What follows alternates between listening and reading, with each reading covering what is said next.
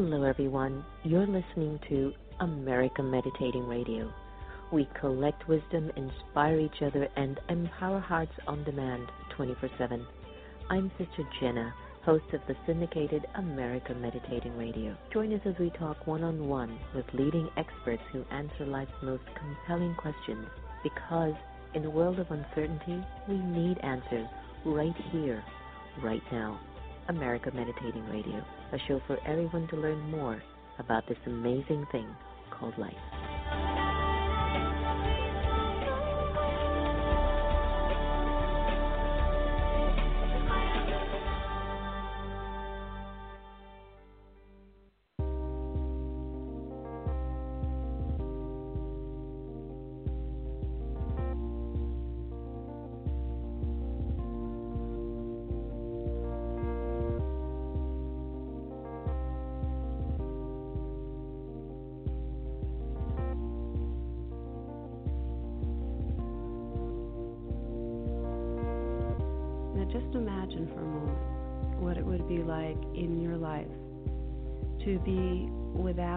Anxiety about imperfection.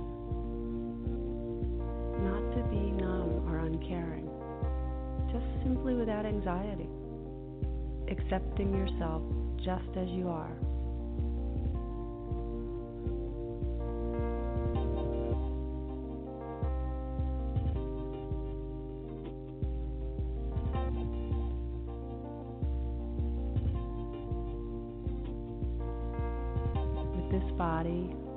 This appearance, these behaviors, these life circumstances. One of the most reassuring lines from the Zen tradition was written by Zen Master Dogen. And it goes like this To be in harmony with the oneness of things is to be without anxiety about imperfection.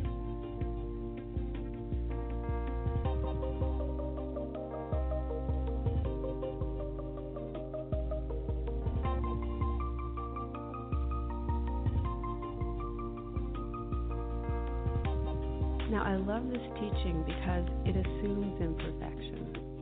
It assumes that these bodies and minds will be reactive, that will grasp and get attached, and that will be angry at times and fearful, and that will even hurt the beings that we love the most out of our fear and our confusion. It assumes imperfection and says what matters is how do we relate to that?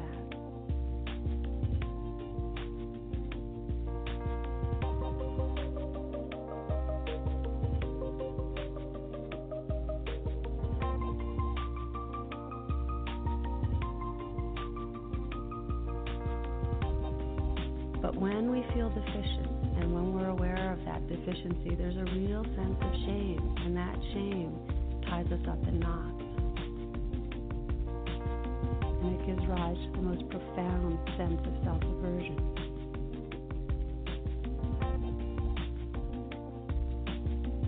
And what this means is that for awakening beings of our time, people on the spiritual path, that paying attention to shame, paying attention to self aversion, is a necessary gateway for awakening. It's not something to get rid of, rather, the way we pay attention to self aversion is actually the ground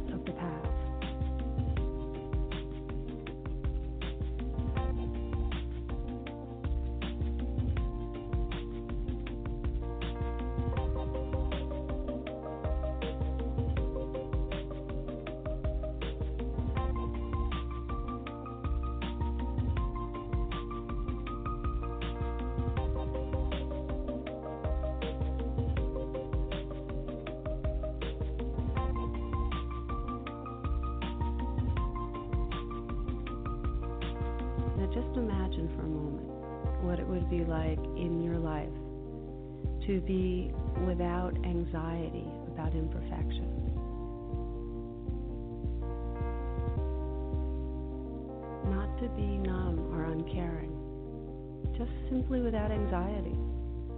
Accepting yourself just as you are.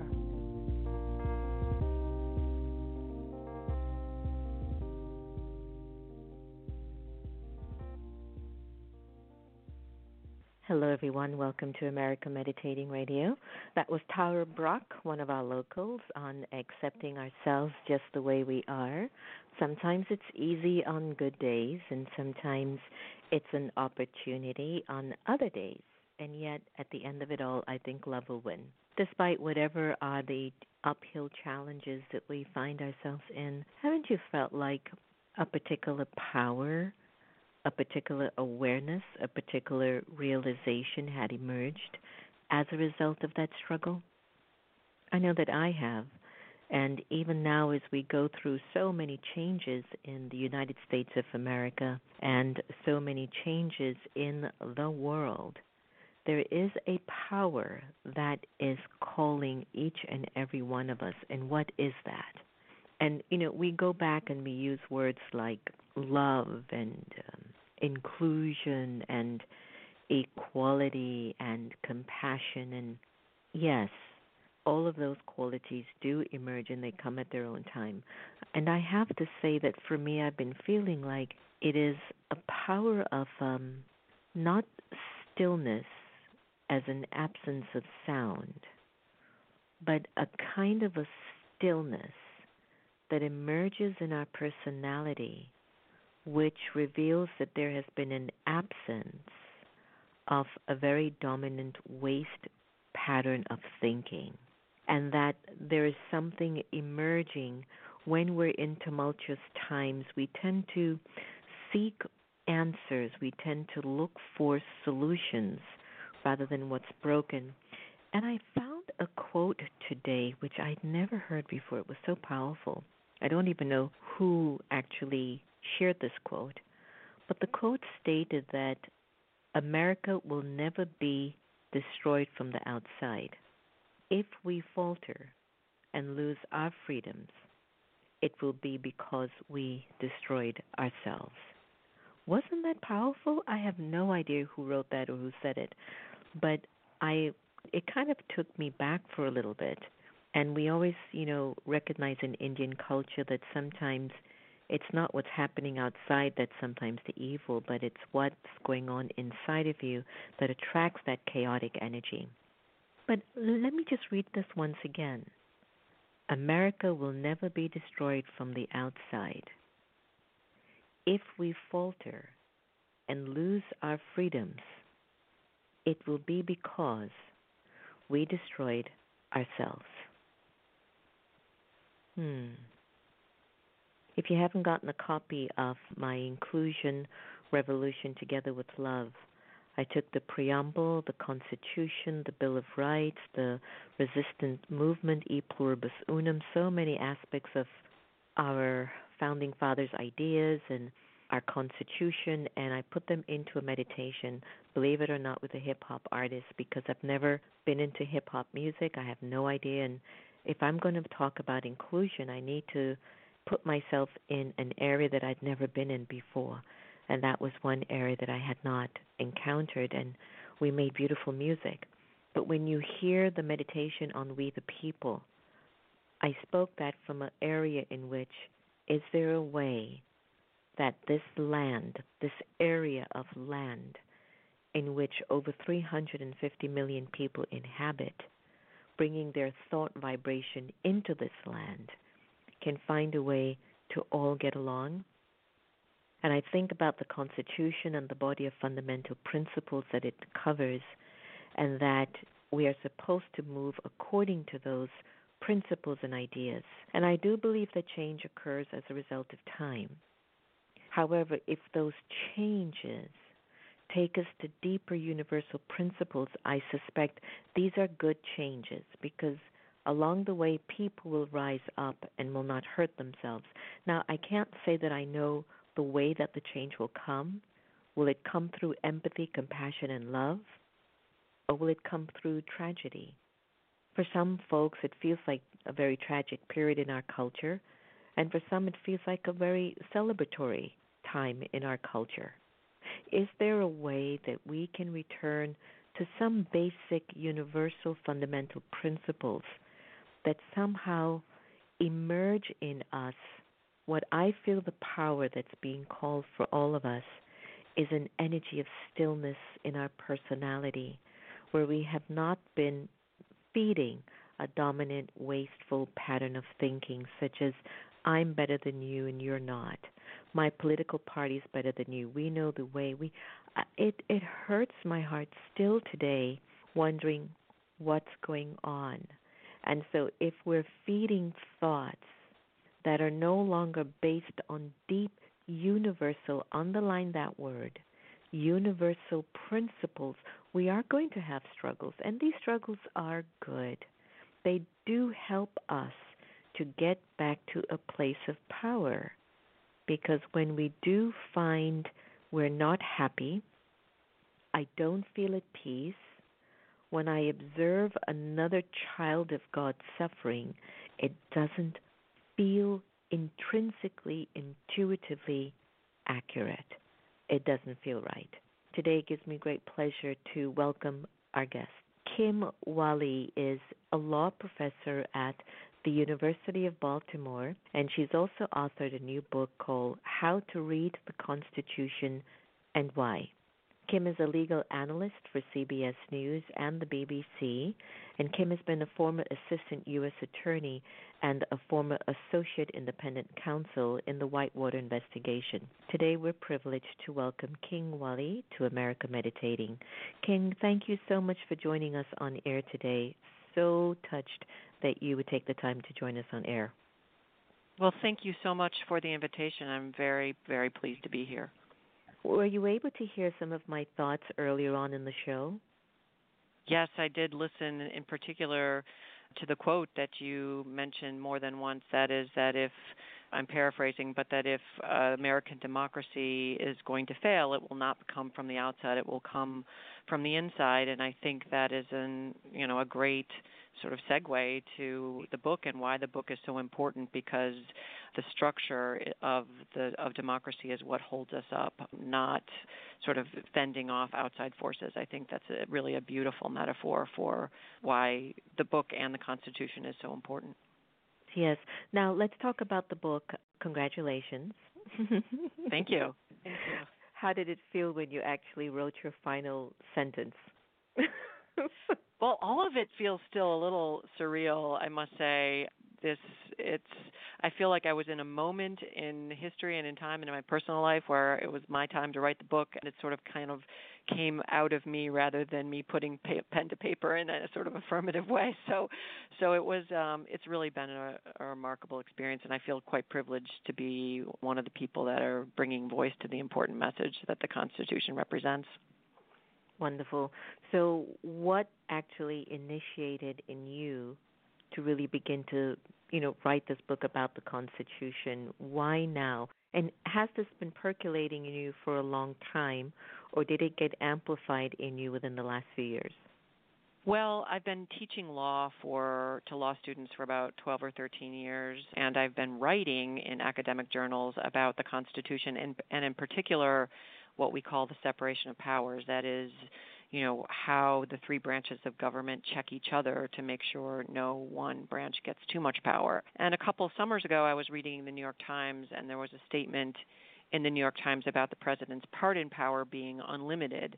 And I said to myself, you know, that's not right. Uh, th- there really isn't any power that's unlimited under the Constitution by definition.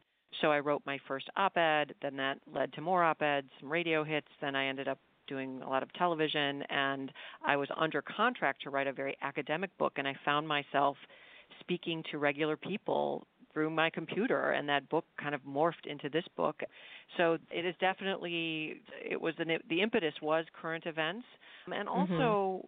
you know, trying to get a level playing field for dialogue because I also was struck by your comments about black and white thinking and in, you know kind of getting into our foxholes in our particular political party or political ideology and not having a common framework uh, for kind of coming together as Americans as we the people because it essentially is our government as individuals, and it's not any politicians' right to to kind of to dictate the dialogue really under the Constitution. And I, I'm trying to figure out a way through this book where we can have some common ground and hold hands as Americans to protect each other and our children and our grandchildren from you know from what the framers were worried about, which is a bullying, tyrannical government. Yeah, it's so funny that I'm having this conversation with you because I actually carry a little handbook in my bag of the Constitution. Don't you find that interesting? yeah, you know, I do, and I think that was more common in past decades, perhaps. Uh, that that was sort of what we all, you know, Americans kind of had is, you know, something to remind them of of what it means to be American, and we've moved away from that core civics education. So this is an attempt to to get us back on that track. Yeah, I feel like it was. It's been like it frames you if you tend to be moving pretty much outside of deep core principles or best choices or best ways of viewing how do I collaborate with someone different than me or how do I just collaborate in a collective environment. And even though you've got scriptures and books and all these things, in its essential form, it basically is reminding everyone there is a way we can get along work together if we just listen, make compromises, and respect each other. And each time I go back in it, it's just I always walk away with that feeling, but I'm I get perplexed, Kim. I get confused. Is it just me? Am I totally uneducated here that I don't get it? Because what I'm seeing is something else. Mm-hmm. Well, we talk a lot about American values, um, and you've articulated many of them. I think they're sort of consistent with universal values, what some scholars call natural law, the sense of just you know basic framework for living you know humility integrity honesty transparency liberty a lot of these adjectives that we consider core american values are not expressed anywhere in the constitution and I think that surprises some people. But we've adhered to them as people. We've yeah. we adhere to them, and as politicians, generally, we we've elected people to office that adhere at least ostensibly to those values. And I think that's the piece that has gone by the wayside recently. That that's kind of gotten lopped off from the broader political dialogue. And I use an example you know if if we're going to have a you know a kitchen renovation done in our home the first thing we might do is ask our friends for recommendations on contractors that they trust people that mm. that have that we know uh, you know stand up for their work show up every day you know uh, aren't going to walk off the job are going to be honest are going to use the kind of materials that that we need to use to to have a solid foundation and then we would have a contract right so the contract the if the contractor violates that, the piece of paper doesn't get us our money back. You have to enforce it. So what I see, the Constitution is the contract. It's the piece of paper that sets mm. forth the rules for how government exercises our power, you know, on our behalf. But the value system that you're referring to, the American value system, this broader spectrum of things that we hold dear that shores up the contract that is you know the references the reputation of the contractor that's the part that just in rapid fire in the last few years is kind of we've we've let drop and it and yeah. it's not enforceable in the court right it's not enforceable unless we as a society and as a community put it back as um, front and center as important to us now, wouldn't you say that, uh, especially after this new administration took over a little bit over two and a half years ago, if you recall, right after the inauguration, there was the Women's March. There has been, I don't know how many marches now, but a lot of marches in which it has brought a grand number of people, not only here in Washington, but even nationally. And it also created even a global influence. And I don't know if you did, and maybe I'm missing it because I do live in maybe a, a world in which I see things differently.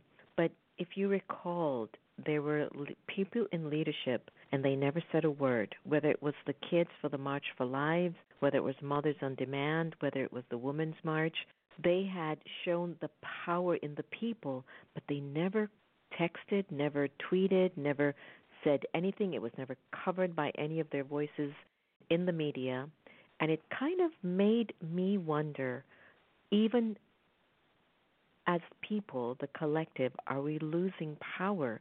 And have they become so powerful that it doesn't matter anymore, Kim, how many of us stand up and say, it doesn't feel right. I don't know why we can't change these gun laws and policies that I don't know if my kid's going to come home today. And so have you ever yeah. gotten that feeling? Well, I was actually at the Women's March, and I it was a life changing moment just in terms of the positive, you know, life energy and the connection mm-hmm. that was there. And yes. I was also struck by how afterwards the, the dialogue around it kind of got critical even amongst yes. people that were there even amongst you know people that that believe in the same or or wanted the same outcomes you know equality for women criticizing each other. And um you know there's two pieces to it. One is is this black and white mentality uh this idea that you know it's my team first and then it's you know the the sort of bet the what's good for the country second. So that I think is just really problematic. If you're always going for your team, regardless of the circumstances, then you miss the nuance and and you miss kind of what's important. The other thing has to do with the structure of our government right now. Yes. You know, in the last election, 2018, less than 50% of the American voting populace came out, and the the House still switched from one party to another. Imagine if that were in the 90s, if 90% mm-hmm. of eligible voters actually voted. I think we really would see change. The problem is there are entrenched obstacles to that. So we can protest, but really how we make a difference is at the voting booth. And we have gerrymandering problems, we have term limit problems, we have corporate money in politics. There are a lot of um, kind of barriers now that are separating our government from individual people's needs. And that's structural and I've thought a lot about this, and I've obviously wrote the, written the book, and I've written some scholarly pieces, and I've come to the conclusion the answer really is vote, vote, vote, vote. That's at the end right. of the day, get together. And in other countries, like in Australia, where it's mandatory, it's a Saturday, it's a holiday, people have barbecues. It's it's kind of like the Fourth of July, a big celebration amongst the community of of citizens celebrating the, their core democratic value, which is really voting. That's how we get our voices heard. And in this country, there are a lot of barriers to that. It's on a weekday. It's difficult to get to work sometimes. It's get to, to get to the polls. It's sometimes people don't understand how to register, how to bring the right ID. All of these things make it difficult to to sort of have that community moment around the, this beautiful thing that really is American democracy. Yeah. And I know that there were some members on the Hill that actually was presenting that the day for voting be a holiday, but I think it was declined or it didn't go any further. And again, it makes you continue to wonder what is happening. Why wouldn't it be a day off with pay? That folks can decide this is where I would like my country to go. But anyway, you and I mm-hmm. can talk about all those mushy stuff later. So you wrote a piece in the you wrote a piece in the Hill about how there's an American crisis of compassion and how it feeds a crisis of constitutional literacy. Can you elaborate a little bit more on this? Yeah, so you know, I think people, a small government, a limited government, protects all of our individual rights. The framers of the Constitution didn't have a Bill of Rights in the original Constitution. It just said, listen, there's three branches, and no branch gets all the power. Each branch gets checked by the other two powers. And the idea is when that happens, we have a government that can't bully little people. And we're seeing now, uh, kind of back to our value discussion, a lot of sad things happening to certain populations in this country. I mean, the thing that comes to mind, obviously, are the children at the southern border. A sort of kind of sh- collective shrug about that. Well, that's not mm, that's not necessarily me. That's sad, but that's not really that's not my family, my child, my cousin, my niece, and you know yeah. it's sad, but I'm going to go on with my life. But, but they, they, are. But they in, are. In a uni- in a bigger level, they are. And and structurally, if one person's rights are ignored, then we are empowering the government. We're giving the po- government more power if certain people's rights get ignored. And when that government gets more power, eventually, my point is, uh, as terms of the constitutional literacy, that amount of power will end up in our back door at some point. The mm-hmm. the president can only be in office for eight years, and then that mantle will pass to the next person and the next person. If that power gets bigger, you know, continues to get you know bigger and bigger and bigger, eventually, you might be the person whose rights are marginalized and are not don't matter. So to protect my rights, I guess to put another way, to protect my own rights, I need to be vigilant about every individual's rights in this country because really the well issue is the bullying government against the individual. That's what we need to worry about. Very, very well said. A few weeks ago, I actually saw a Twitter that said um, it sort of revealed the current leadership of our president that they would, it was like a meme, and it went, you know, Trump 2020, Trump 2024, Trump 30, Trump 40. And it was interesting how whoever's behind the psychological marketing in our country seems to have a handle on how to try to sway people's thinking. And I went, look at what is happening now. They're basically preparing a mental state that things can change in such a way that this person stays in for a long time. And I'm not somebody who believes in a lot of fluff, even though I am a meditator and I do love mm-hmm. spirituality, but it's very grounded for me. Uh, it has to be a practical application. And I remembered hearing from uh, somebody who predicts the future. And I was very concerned mm-hmm. about the prediction. And the prediction was that America would actually see its final president, which was the last one, that things would have changed dramatically. And I wonder if what we're going through, this anxiety, Kim, and this fear and this fight and this vigilant way of saying, no, we can't, we can't make that a reality, is the reason why we're all waking up and, you know, trying to get out of the space that we're in. I think about how would things be different if hot button issues like abortion and gun rights were left solely to voters and legislators and maybe not the Supreme Court. I mean, what are your thoughts on that? Because it is moving towards either the real powerful in the elite or the people really have to begin to organize themselves. And as you said earlier, you've got to go out and vote. Well, two pieces to that. One is, you know, you mentioned sort of the meme. I think social media and, and, technology has completely changed our relationship with government, and I think we need to be vigilant about educating ourselves with first principles, starting with the language of the Constitution itself. The other thing is, and I'm, I'm really glad you brought up kind of the gun rights and abortion because one point I've been making, which seems to resonate with people on both ends of the spectrum, is you know, in both instances, the, the issue is about limited government. I don't want government taking my guns. I don't want government making decisions about what happens to my body. We might have different ethical, spiritual, religious views, personal views on on whether it's okay to have a handgun, you know, on the metro in your in your jacket, or whether it's okay to have an abortion. But I think we can probably all agree to to some extent we don't want government to have that kind of massive influence over our individual lives because eventually it could be something as basic as how you raise your kids. Um, how you educate your kids. None of that is in the Constitution, just like abortion rights aren't in the Constitution. But we all assume that government is going to do the right thing in those moments. Now, in the Supreme Court, you know, the court is not elected and it's there for life. If the court decides, like with abortion, that there is a constitutional question looming there and rules as a matter of constitutional law, that's about as set in stone as we get in American law. It cannot be changed by Congress. It cannot be changed at the polls. It cannot be changed mm-hmm. except by a constitutional amendment. So, to the extent to which we maintain our voting, our self government at the polls, rather than let things go to the Supreme Court, we are maintaining our own right to govern ourselves. Once those five people out of nine make a decision that the Constitution means X and that can affect our individual rights, it's that's it. Unless we get a new court in another generation to reverse it or we have a constitutional amendment, that becomes the law of the land, as if the Constitution itself were edited by those five people and they're not electorally accountable.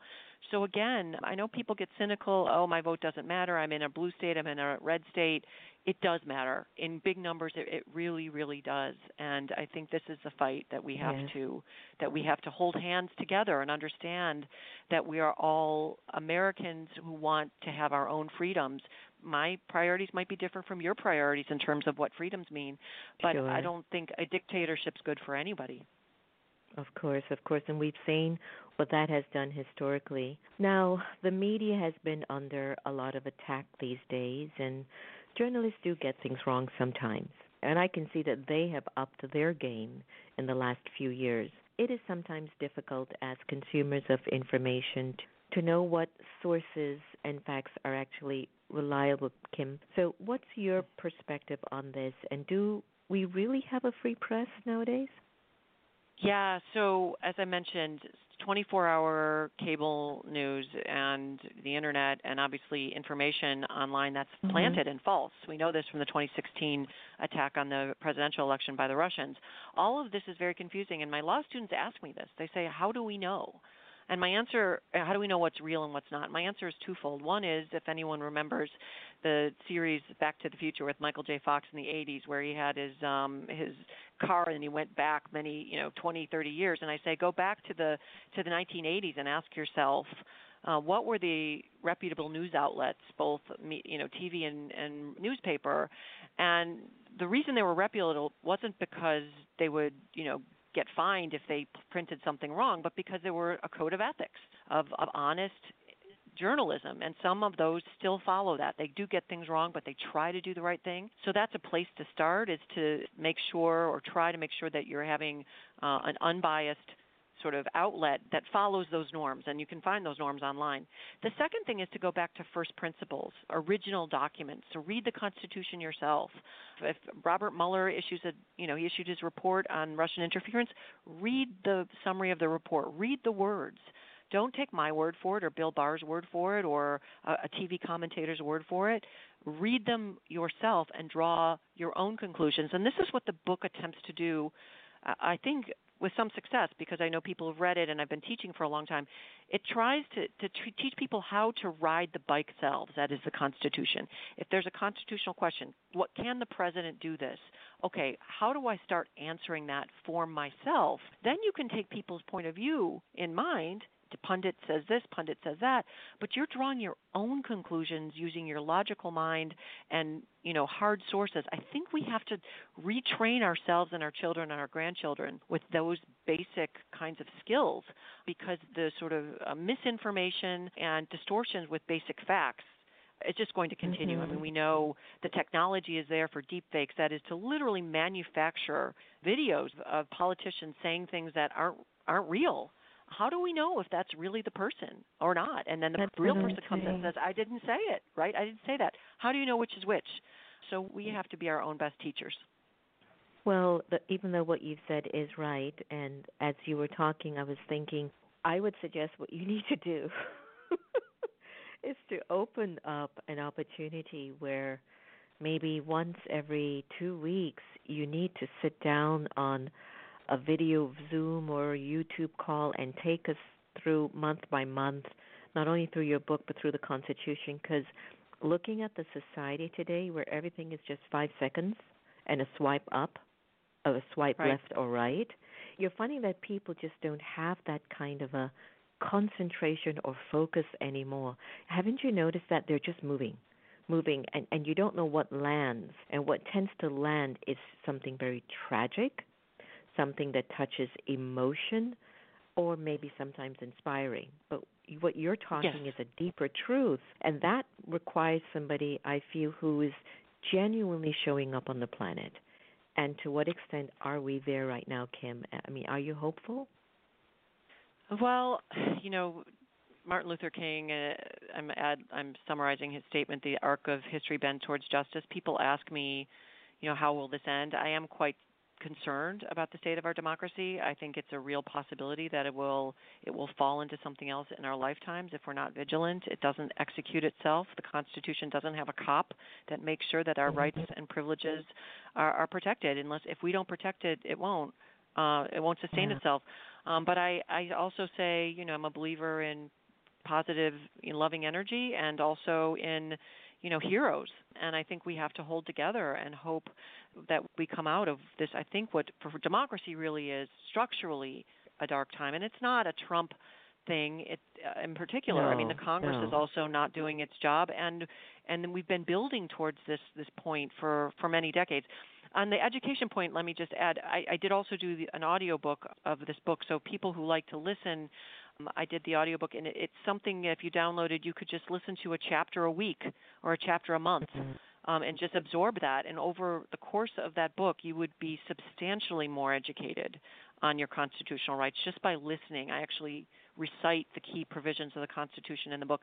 The other thing is, I mean, I, I do every media outlet I can access to, to mm-hmm. speaking to people, and this detailed environment, I agree, is so much better. Um, but I also write, uh, I'm doing a series for The Hill on legal literacy every week. I do a piece that oh, sort of takes a, another little chunk. So the piece this week will be I haven't I'm working on it now, but it will be, you know, when the president does something, can he do it? And people ask, can the president amend this, the census form with an executive order? And the piece will kind of give a framework. Okay, this is how you think about this question. These are the places in the Constitution you go for the answer, and try to help people logic their own way through these so that maybe take down some of the fear. And i think with greater understanding comes less anxiety. If you just educate yourself and have some sense of control over or just understanding of how the levers of power function i think that can bring some benefits. Mm-hmm, fantastic. I would love to have a maybe a book signing or a continued conversation about the book, perhaps at the museum, because this is where I even feel that people who might be wanting to live a more amplified life or a more reflective life, that a part of that inner peace comes from knowing. Knowing what to do, knowing how to show up in the world, and to have a very good balance of the inner and the outer dimension. So, do let us know. If you had to provide three central takeaways from your book to share with our audience, what would that be? Sure. I mean, one is that just like life is very rarely black and white, there's a lot of gray areas. There are really hard decisions we have to make, and we weigh the pros and the cons. The Constitution is that way. Most of the answers are not in the document. That's number one. Number two is, as a result, when people talk about plain reading and activist judges or living constitutionalists versus originalists, that's a false dichotomy. The Constitution, I say in the book, is like a poem or a piece of scripture. There's ways of construing it, and we bring the courts and justices bring their own value system to that. So that's a fallacy, and I think what it leads to is this sense of fragility. The Constitution, this is number three, is not self executing. That is, I liken it to, you know, like a bridge over a rushing river. The structure of the bridge, that is, the three part system of government, and making sure no politician has too much power, the structure has to be tended to. We might have police officers on the bridge some in red uniforms that are really you know pick on the blue cars some in blue uniforms certain days that pick on the red cars. If you're on team blue you really hate the red co- uniformed police officers. If you're on team team red vice versa. And we can get so worked up on the teams and who's being fair and who's who's on team blue and who's on team red. Meanwhile you know the bridge is 230 years old. You know the the current is rushing um, over the, the the foundation of the bridge it requires shoring up, it requires tending to, and at some point, the bridge could collapse if we don't pay attention to the bridge. And if that happens, everyone will go down with it. The blue cars, the red cars, the blue cops, uh, the red cops, everyone mm-hmm. goes down. And that's the message. We need to focus on the, shoring up the structure of our government, making sure that the job description is maintained, that no president, no member of Congress, no judge has so much power that they're eating up the other two branches because when that happens, the direct result will be individual rights go by the wayside. And the, the framers of the Constitution understood this. We just uh, celebrated the Fourth of July, and the revolutionaries, you know, people fought and died for what? For a, a government by the people. They did not want a bigger executive. They did not want a monarchy. So that's something we have to really keep in mind and own for ourselves and live every day that retaining the power in the people, even if it's someone that doesn't agree with you politically, making sure that each of us have our have our rights. That's what ultimately protects all of us. Well, well put. Well put. I can't end the show without asking you a thought that has emerged. You had an opportunity to sit in front of all members of Congress, what would you tell them? Oh, I would tell them it's not, you know, left versus right at this point, it's right versus wrong.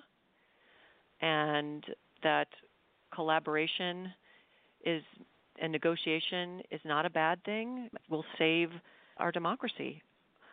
And mm. people need to get the courage in Congress to do the right thing, not the red or blue thing. or the left or right mm-hmm. thing. And I'm getting more questions. Hope you don't mind. sure. Yeah. Emotions block clarity. And even though a lot of us are responding from a place of emotions and feeling that, and our emotions are valid. I'm not saying they're not valid, Kim. I'm saying that, you know, sometimes I get so frustrated the fact it's not going fast enough. It's not, but do, do you sense that things are being done to take a particular part of America towards a very high level of emotions that we actually get distracted from actually what needs to be done? Have you noticed well, that? Emotions, yeah. I mean, emotions are how corporations sell sell us a lot of stuff. There's a lot of sort of you know science and theory and thinking behind how to capture people's emotions. So we buy the thing in the checkout line we don't really want because it makes us feel a certain way. And politicians understand that as well. And now with the sort of mega power of big data where our every click and swipe and ping on a cell tower of our telephone goes out into you know the cyber world and politicians and big companies can run algorithms on that and find out detailed information about about what makes each of us tick and then that's how that's the messages that are getting fed into our TV screens on politics and on on marketing. I mean that that's a distortion. That's a bit of a scam. I'm not saying it's you know mean spirited, but you know, if we make decisions based on our emotions, they're not necessarily, we know this in our own lives, not necessarily the best decisions at the end of the day. I mean, you don't want to make a decision whether to undergo a life threatening surgery, you know, on a whim or on a bet. When you make that decision, you get your trusted advisors, your close friends, your family, you interview the doctor, you find out what the side effects right. are, what the recovery period would be. That's the kind of measured, thoughtful, unemotional approach we need to take to our government right now. Love it. Thank you so much. Leave us with a website where we can get more information about you. And thank you for your work and for that wonderful book. Thank you. It's been a, a great pleasure to, to be on your show. Thanks. And I'm at www.kimwehle.com, W E H L E. And you can follow me on Twitter at Kim underscore Wehle, W E H L E. So, everyone, we're just having a wonderful heart to heart with Kim Wehle. For more information, do check our her website and her new book, How to Read the Constitution and Why. Kim Wehle, thank you so very much. Take good care. Same to you. Thank you. Bye. Bye bye. So, let's look at our Constitution. Let's look at our lives, folks there's a lot of opportunity and scope there for us to return to deep fundamental core principles in which we can still be in control of our lives rather than having other people tell us or control our lives. And I know sometimes that feels easy to do. Uh, let them do it, or you give up, or you go, that power is too big, I can't manage it. But Gandhi did it. King did it. Yes, they lost their lives for it, but we were all better for all of that. And if many of us stood up, then it wouldn't. That doesn't have to be the result. So if we could just begin to stand in our core universal principles, then others can also find the courage and the enlightenment to do so and become knowledgeable, become informed in ways that can help to inspire the soul to move us forward. Remember, no one can take away your happiness unless you give them permission. And we really are here to love each other the same. And there is no way I'm going to end today's show without actually playing one of the tracks on Inclusion Revolution together with Love after my interview with Kim Wehle. So here is E Pluribus Unum. Take care, everyone, and be well.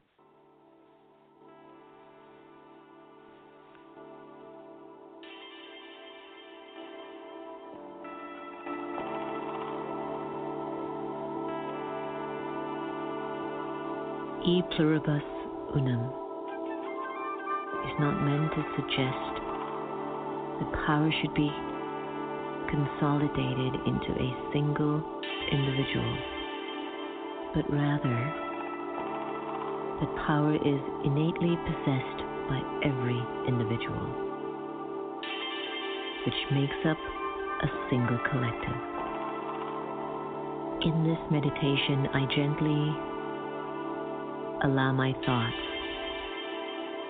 to become aware that each and every thought is a part of a collective community inside myself.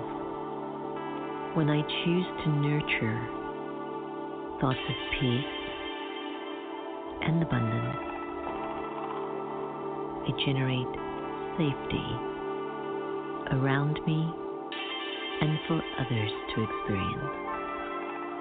I'm a part of a collective, and what I think, feel, and do creates a community inside myself and outside of myself.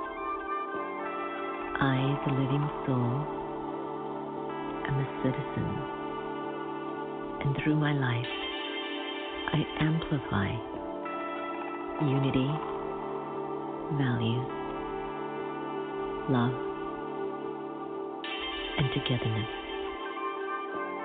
I use these pure thoughts to govern my life and to share pure feelings with everyone around me. I am not here to be ruled by any waste thoughts or by anyone. Rather, I'm here to rule my life with virtues and respect. I am one out of many, and together, I, you, us, make up a world of kindness and abundance. Let me sit in this pure meaning of E pluribus unum.